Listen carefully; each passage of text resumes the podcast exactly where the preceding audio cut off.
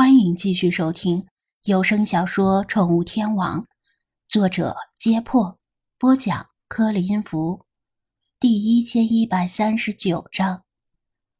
张子安说完自己对埃及艳后容貌的见解，偷眼瞅了瞅菲娜，见她没有暴跳如雷，反而流露出一抹惆怅，知道自己保住了狗命。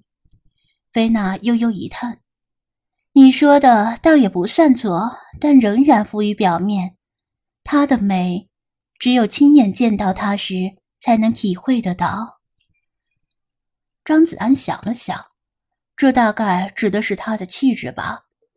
再完美的雕塑，也无法把一个人的气质模仿的惟妙惟肖。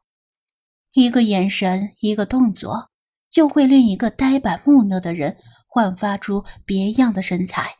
更何况，底子本来就不差的埃及艳后，腹有诗书气自华，学识渊博的埃及艳后肯定拥有在那个时代与众不同的气场，令她能够从万千女子之中脱颖而出。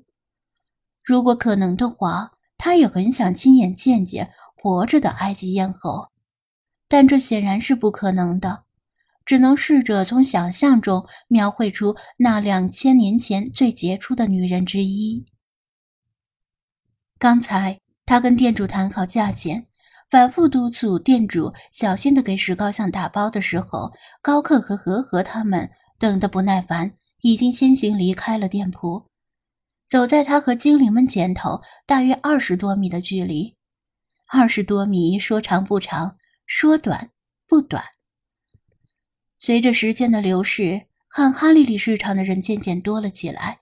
正是当地人吃早饭的时候，张子安刚刚结束了跟菲娜的对话，就听老查一声轻咳说道：“子安，前面好像有情况。”汉哈利利市场的街道并不宽，纵横交错的小巷就更窄了。老茶大部分时间没有停留在地面，而是在房顶上跳跑纵跃，拥有更好的视野范围。张子安正想问发生了什么，就听到前方突然传来一声女子的尖叫：“呀！”可能是气候和水土的原因，比如说食物里经常吃出了沙粒，当地少女的声音并不像其他地区少女那样清脆。而是透着低沉和沙哑，因此张子安一听就知道，这八成是和和在尖叫。他心说：怕什么来什么，这蠢妹子果然要吃亏。不用多说，他向飞马斯使了个眼色，一人一狗挤过人群向前冲。前面已经围了很多人，大部分都是当地人。几个黑头发的中国人被围在当中，情况似乎不太妙。老查已经先行抵达，蹲坐在路灯罩子上，向下张望。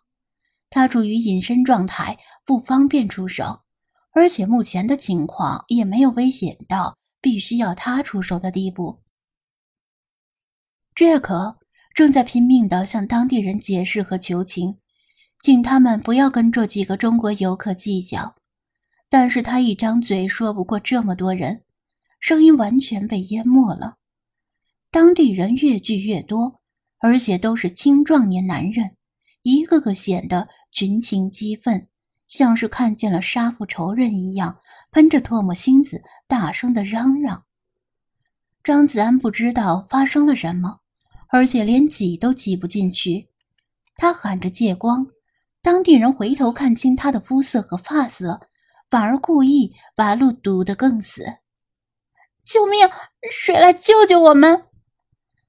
呵呵，带着哭腔喊道。老查居高临下，把现场看得清清楚楚，胡须微微颤动，已经动了肝火，因为他看到这些当地人不仅嘴里不干不净，而且还伸长胳膊对呵呵动手动脚。捏一把，推一把，揉一把，甚至还想把他的无袖衬衣撕破。和和的发型乱成了鸡窝，白皙的皮肤青一块红一块，还被指甲挠出好几道血痕。手机早就被人抢走了，六神无主的抱紧身体，只知道哇哇的哭和声嘶力竭的尖叫。三个中国男生已经尽全力想要保护他，但他们哪里抵挡得住这么多人？高克身强力壮，如果是国内的话，他早就动手了。但在人生地不熟的国外，他心中有所顾忌，只能被动的应付着当地人的推搡。萧天宇身体胖，本来就爱出汗，像皮球一样被挤得快喘不过气来，浑身大汗淋漓，差点虚脱。杜学涛的眼镜。在混乱中都被挤掉了，连镜片带镜架被踩了个粉碎。高度近视的他成了睁眼瞎，看什么都是模糊的。他瘦弱的小身材就像是大海中的一叶山般，随时可能翻。张子安抬头看老茶的神情，知道不能再等了，必须要马上采取措施，否则。非出事不可。菲马斯，看你的了。菲马斯会意，略一打量周围的建筑样式，身体像长了弹簧一样高高跃起。他本来可以直接越过人墙的头顶，但他顾虑到这样太过惊世骇俗，决定还是低调一些。他先往旁边一跃，借力在墙壁上一蹬。身体在空中转折变向，准确的落到人群中央。和和已经被吓得如惊弓之鸟，哭得泪眼朦胧。骤然有个毛茸茸的东西擦过他光溜溜的大腿，吓得他腿一软，差点尿了裤子。菲马斯在心笑世界中长期跟老茶厮混，学习到更精妙的发力技巧，而不是仅仅来自于肌肉的蛮力。他深吸一口气，气沉丹田，猛地一声大喝：“汪汪！”炸雷般的犬吠声瞬间压制了当地人的喧嚣，也令泣不成声的和和暂时止住了哭泣。当地人与流浪狗朝夕相处，一看菲马斯双目圆睁，露出尖利的獠牙，摆出攻击的姿态，就知道。这条被激怒的狗不好惹。当地没有健全的法律，被野狗咬了，只能自认倒霉。飞马斯全身的毛都倒立起来，体型像是增大了两圈，看起来异常威猛。他冲哪个方向作势恫吓，哪个方向的当地人就连就连连后退，不愿首当其冲。张子安瞅准这个机会，让其他精灵在外面等，自己挤进人群，高声说道：“我已经报警了，中国大使馆的人员马上就到。你们想干什么？”